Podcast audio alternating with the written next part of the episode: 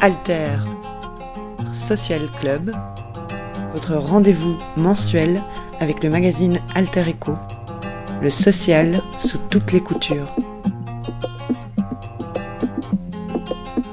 Merci de nous rejoindre dans ce nouvel Alter Social Club avec Manon Legrand pour nous présenter le dernier numéro d'Alter Echo et ce dossier, un dossier euh, euh, important parce qu'il fait le point sur les, ce qu'on a appelé les émeutes de forêt. Euh, c'était le 10 mai 1991, un dossier coordonné avec Julien Winkel, il faut le rappeler, et qui s'appelle Forêt 1991, euh, les raisons de la colère. Alors Manon, peut-être une, euh, question pour introduire euh, ce dossier.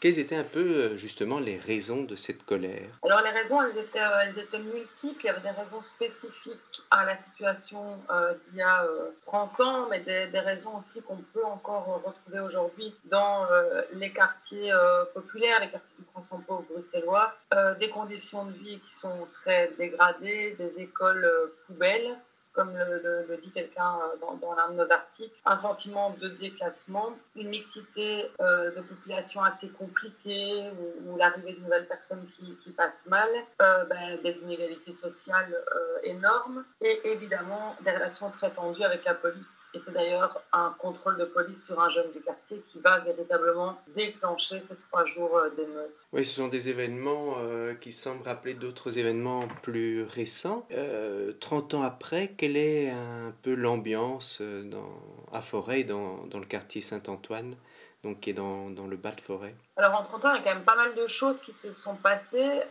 des choses qui ont bougé, d'autres qui n'ont absolument pas bougé. Au registre des, changements qu'il y a eu, ben, il y a eu clairement une, vie associative qui est née euh, au lendemain de ces émeutes qui préexistaient aussi par ailleurs. Hein. Une mobilisation des parents, souvent, qui, on le voit encore aujourd'hui, qui impulse des choses pour que change la vie de, de leurs enfants. On a aussi eu des politiques comme euh, les contrats de quartier qui ont euh, participé à une certaine transformation, mais attention avec un, revers, celui de la gentrification mais il y a euh, des choses qui, demeurent. Euh, la question des violences policières, par exemple, elle est toujours là, avec une dimension euh, supplémentaire qui est de, la vie de plusieurs de, nos intervenants, qui est celle du, racisme. Tant André Area que Fred Maway, qui sont interviewés dans un entretien croisé dans le dossier, le disent, il y a quelque chose qui a changé dans, dans le rapport avec la police, c'est que ça touche, je cite, les gens qui sont aujourd'hui installés socialement. Il y a vraiment une dimension euh, raciste euh, très forte, ce dont témoignent euh, des jeunes, des jeunes d'aujourd'hui également. Et donc on peut dire que le quartier reste sous tension à travers tous les éléments que tu viens de dire, et, tu citais notamment Fred Maway et André Area. il y a un, grand article avec eux. Hein. Est-ce que ça veut dire néanmoins que ces événements euh, et peut-être les politiques qui ont été inspirées par ces événements de 91 n'ont servi à rien? Euh, tu parlais par exemple euh, des contrats de quartier. Quel bilan on peut un peu tirer de, ces, politiques? Je ne dirais pas que ça, n'a servi à rien. Et d'ailleurs, personne ne le dit clairement comme ça. Mais il y a quand même beaucoup de voix qui convergent pour dire qu'il y a eu beaucoup d'argent injecté euh, dans les contrats de quartier, dans les contrats de sécurité. Ça, c'est encore euh, un, gros sujet dont on parle aussi dans le dossier sur lequel je ne vais pas m'étendre ici. Ça n'a pas servi à rien, ça n'a pas réglé les problèmes de fond que sont euh, la question du racisme dans la police, la question des discriminations à l'embauche. Et donc, je ne sais plus les mots exacts qui sont utilisés par l'un des intervenants, mais on a rénové la façade, mais on n'a pas travaillé à l'intérieur du, du bâti. Et c'est pour ça que la situation euh, reste sous tension, que les inégalités demeurent et que les discriminations se multiplient. Et alors un, aspect aussi, euh, tu parlais, on parlait des contrats de quartier euh, et de la politique urbaine qui est née au lendemain de ces émeutes. Il y a aussi les contrats de prévention et de sécurité et comme vous le rappelez, et c'est propre vraiment à, la Belgique, eh bien, elle est contrainte de se composer avec différents niveaux de pouvoir. Ça a permis, comme le dit l'article, une trêve sur le terrain, même si ça reste assez compliqué de par la lasagne, euh, cette fameuse lasagne institutionnelle. Voilà, en fait, les, émeutes ont aussi marqué un tournant, ou en tout cas amorcé quelque chose en termes de, politique.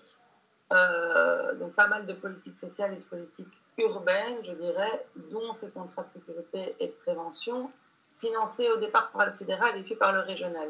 Et donc il faut imaginer d'un coup des financements qui arrivent et des travailleurs euh, euh, on va dire, qui arrivent sur un terrain qui était déjà occupé par d'autres travailleurs, etc. Donc en effet, ça a été euh, source de grandes tensions. Puis c'est pas non plus, pas, ça ne se joue pas seulement en termes de financement différents, c'est aussi des façons différentes de voir la prévention. Alors aujourd'hui, certains disent que ça va mieux, que les, que les rivalités sont endormies, mais ça reste évidemment sujet à cette lasagne institutionnelle, ça reste sujet aussi aux impulsions tantôt plus sécuritaires, tantôt plus sociales, qui sont données par euh, le pouvoir régional, le pouvoir fédéral ou euh, le pouvoir communal. Donc c'est un jeu de, balancier euh, qui ravive, qui met, laisse ce quartier effectivement sous tension, comme on le disait. Alors il y a aussi un aspect assez intéressant dans ce dossier, c'est aussi comment, en tant que journaliste, on, écrit euh, les émeutes. Il y a, je vais dire, un peu deux papiers. Hein. Il y a le tien notamment, euh, comment s'écrivent les émeutes, et aussi celui de Martine Van de Meuleproux, qui a couvert donc euh, pour le soir les événements de 1991 et qui jette aussi un, regard sur les pratiques journalistiques avec un papier sur ceux dont on parlait et ceux qui ne parlaient pas. Donc c'est aussi peut-être pour euh, nous comme journalistes une manière aussi de voir comment on peut, on peut traiter ces, ces, événements sans tomber dans une espèce d'émotion ou, de sensationnalisme et aussi de donner la parole à, des personnes qui n'ont pas forcément voix au chapitre dans, dans, dans les médias euh, et dans les, le débat public. De, me le groupe le raconte, ceux dont on parlait et qui ne parlaient pas, donc pour éviter la confusion, ce sont les mêmes et ce sont les jeunes les jeunes, écrit-elle, qu'elle a rencontrés quasi tous les jours sur la place Saint-Antoine, mais aussi à Molenbeek, Scarbeck, un autre terrain d'émeute un peu plus tard. Mais elle, constate en relisant ces archives qu'ils sont très peu présents dans le soir. Euh, et elle dit, est-ce qu'elle fait des hypothèses? Est-ce que c'est parce que la bonne info se voulait distante, factuelle ou recueillie auprès de sources officielles? En tout cas, elle disait qu'il fallait se battre pour relayer cette parole-là. Alors évidemment, c'est toujours compliqué de relayer cette parole. Ça n'a pas été simple non plus pour faire ce, dossier, de recueillir cette parole, parce que ça touche à, des expériences qui ne sont, qui sont pas faciles. Euh, on parle aussi d'un public qui peut ne plus avoir confiance euh, dans, dans, les médias.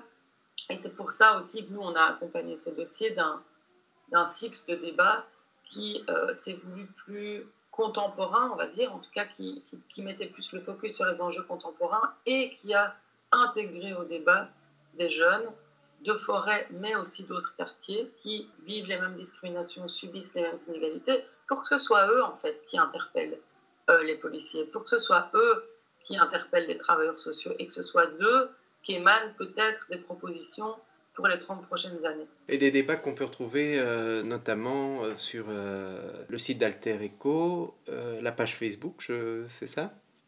Tout à fait. le site d'Alter Eco, et par ailleurs aussi euh, le site de ZinTV, Médias d'Action Collective, zintv.org.